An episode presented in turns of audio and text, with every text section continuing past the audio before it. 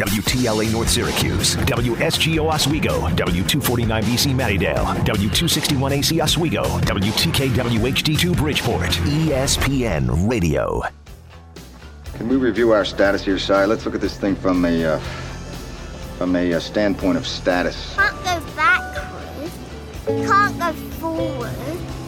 What am I gonna do? Hey, what happened? You have nothing better to do at 3:00 in the afternoon? Lisa, if you don't like your job, you don't strike. You just go in every day and do it really half-assed. That's the American way. Oh!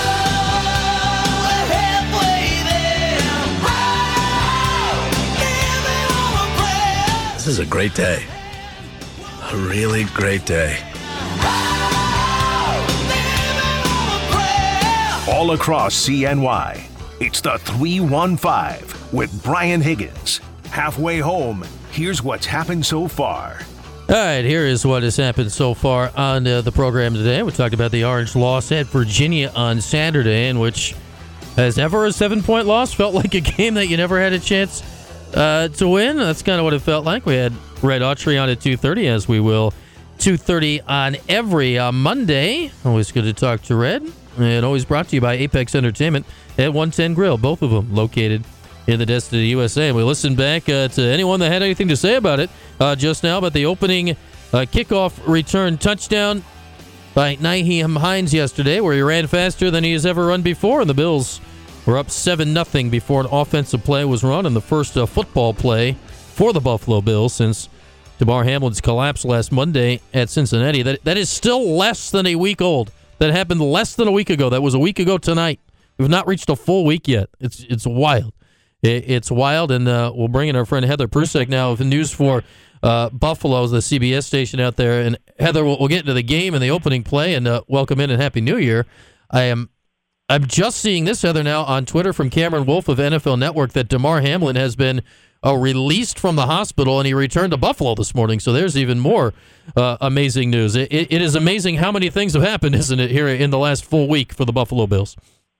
Yeah, it's crazy, the amount of progress and the amount of good news that we keep hearing about Damar Hamlin's recovery. Like you said, it's remarkable to think that was less than a full week ago that happened in Cincinnati, because you look at everything that he went through, from CPR, having to have his heart restarted, bringing back his heartbeat, everyone, all the athletic trainers and the medical staff and the doctors that helped save his life. And that's not an exaggeration. Literally he had his life saved. And now the fact that he's able to not only be responsive in communicating, but the fact that he's able to, be out of the hospital, it's just absolutely incredible to see. Really, really great news. Yeah, I'm sure he has plenty more doctor's visits in his future as they continue to, make sure he's okay going forward. But the fact that he's able to leave Cincinnati and go home less than a week after all that happened is wild. And you said it shows you the level of medical care he got and the immediateness of he got it. And, we'll get into the opening kickoff here yesterday in a second, which is a thing in itself. But before the game on the field, they brought out all the trainers and medical staff and everybody and kind of honored them. We talked a lot last week about Denny Kellington, who's the former Syracuse head football trainer who gave the CPR that kind of began the whole process. What was that moment like on the field where this doesn't happen? You don't get standing ovations for medical staff at football games. That's not a thing other than yesterday. Yeah, it was emotional. It was, you had chills being in the stadium, just seeing the medical staff and seeing the athletic trainers, the athletic trainers for the Bills that helped save Damar Hamlin's life, to see them being honored and, and see them up close and in person too, because, for fans and for a lot of people, these were people that they heard about it, and they heard about the steps that these people took to Damar Hamlin's life, but then, for fans to see them up close and see them on the field and really be able to put, a face to the name, and not only just Denny Kellington, who, now has become a lot of people know who he is now, but the entire athletic training staff there for the Bills, every single one of them, because they all played a role in helping Damar Hamlin be able to survive this. So it was emotional. It was, you got goosebumps, really, just seeing all of the red hearts and, with a 3 on it, and all of the signs, and just everything. It was, you couldn't help but feel all of the emotions, and it was just, just chills, just goosebumps, really. Yeah, if you're, a medical trainer, like the best news is when you never get brought up. That means, everyone's healthy and everything's fine. Normally you watch a college football game, you watch an NFL football game. Like when those guys are on the field, that's when the game's in commercial. Somebody gets hurt, they jog on the field, the game goes to break, they come back, and, everybody moves on. Obviously, it was a very different situation last Monday night. So, okay, yesterday, that all happens. Clear the field, kickoff time. In Buffalo, can you describe what's it sound like in the stadium? What's that moment like when Nyheim Hines houses the opening kickoff? It was the stadium was shaking. Just in the press box, an opening kickoff, and with any game, you're just okay, sitting there, yep, starting to tweak, getting settled in, just getting yourself together, notes, start to tweet, all that good stuff, and. You saw him, make a cut, and he found a hole and whatever, and then just you're like, I think everyone was just like, are you kidding me? It just, you could not have scripted a better opening play to start that game. The very first play, the very first game since Damar Hamlin's, and it happened at home, too, at Highmark Stadium.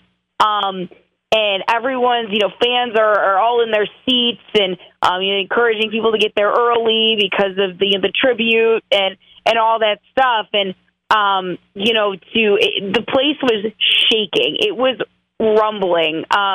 It absolutely exploded. It was insane. And even just in the press box, everyone was just like, seriously? Like, are you kidding me?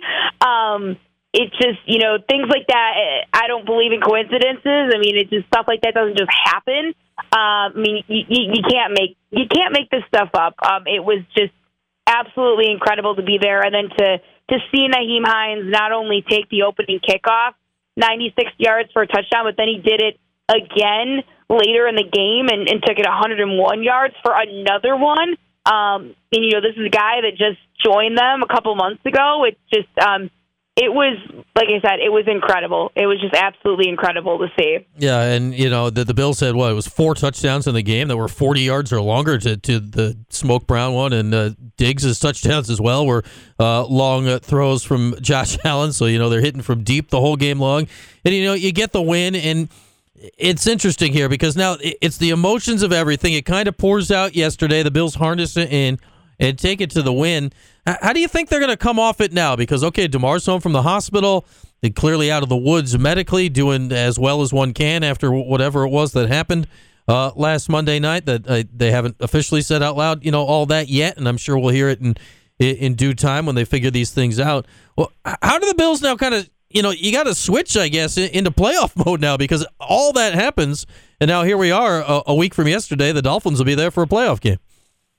Yeah, I think that it definitely helps the fact that the team and everyone continues to get this good news and positive updates, and the fact that he was able to leave. I think that definitely makes it a little bit easier for guys to be able to turn their attention more to football than they would have been able to do had we not heard all of this positive news about Damar Hamlin's progress and about his condition. So that definitely helps.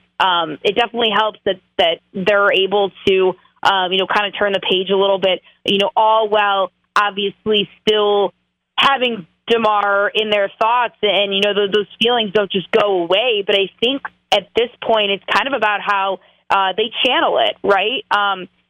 They need to really sit down and be like, okay, well, and also too, I think Mitch Moore said it best after the game, like even in the playoffs, just in general, like, emotions are going to be running high, and the postseason just amplifies everything.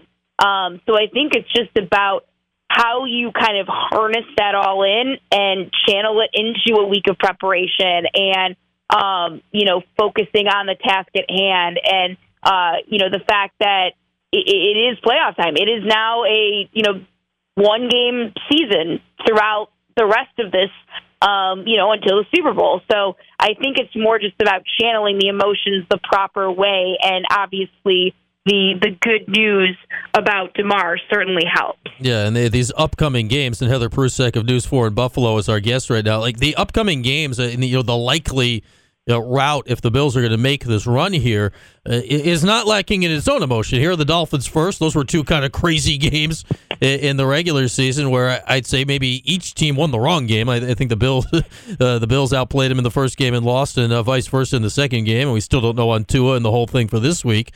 Then if you win that, it's more likely than not you're playing the Bengals of all teams, and that game would be in Buffalo. And then after that, okay, maybe it's the Chiefs at location to be determined. But when you look at this map out here, like if we're continuing to write the crazy storybook that has happened now for the last week, like this has every possible plot point, it feels like, contained in what's coming up here. Yeah, it's definitely not an easy road to the Super Bowl by any means here. You know, and that starts this week now. As you mentioned, there's just so many questions on who actually will be starting at quarterback for the Dolphins. Tua is still in concussion protocol. Teddy Bridgewater has that dislocated pinky finger. And then it could very well be the third stringer, Skylar Thompson, starting under center there. Obviously, that would be, you know, for the Bills' defense, that matchup is very, very favorable for the Bills there, facing a guy like Skylar Thompson. And really, when you look at the Bills' offense, we'll just strictly talk from an offensive perspective. You know, they had some miscues in that game against New England for sure. Obviously, they got back to the deep ball. You saw, you know, that kind of off-script play to John Brown, where Josh Allen was like literally just scrambling and rolling to his right, and he's literally like flagging him down, like keep going.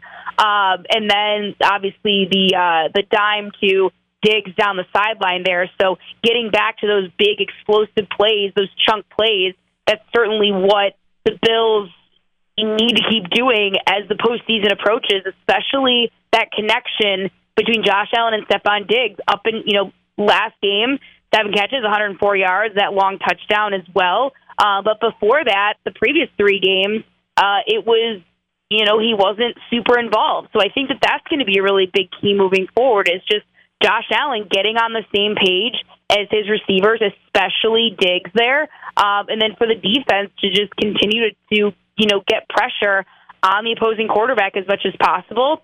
And, you know, everything starts up front. And for the Bills defensively, that is with their D-line there. And obviously tough task without Von Miller in the postseason, but they've been doing it for, you know, a little bit now. And this matchup, again, if it is Skylar Thompson, heavily favors the Bills' defense in that one. All right, Heather, lastly, before we cut you loose, and this is still several weeks off, but obviously they got to, at some point, start getting logistics ready for the possibility. Have you heard anything more about where a neutral site AFC title game would be if it ends up being, you know, KC and Buffalo yet again?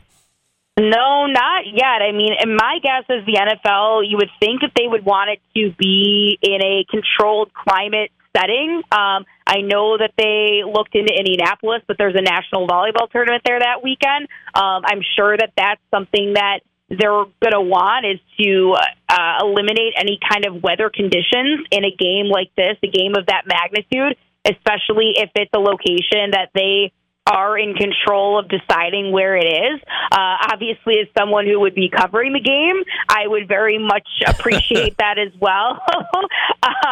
But as of right now, you know, no real rumblings as to what they're maybe trying to zero in on for that possible neutral site location there. Yeah, you're probably thinking how they're actually thinking. My thought is, hey, they both play outside. They should send them somewhere similar. So my idea is to send everybody to Lambeau. I don't think you'd like that very much. But I severely doubt that's going to happen. So I doubt. I'll pass on that one. Yeah, I'll pass on that one if it were up to me. Yeah, no, I sympathize. If I was going to also be outside during the game, I would not suggest that, but I'm not. So since I can be on my couch watching it, I will suggest silly things like that. All right, Heather, good stuff as always. Hopefully we'll talk again in the few weeks. If we do, that means the Bills are still rolling along here, but thanks a lot for the chat about yesterday. Awesome. Thanks, Brian. Talk to you later. All right, Heather Prusak, News 4 CBS in Buffalo. Always good to chat Bills with Heather. With that, we'll take a break. You know who was at the game yesterday? Producer Josh. He was at the game yesterday, the 4-1 in the 315 with Josh. When we come back after this, it is QSportsTalk.com and ESPN Radio.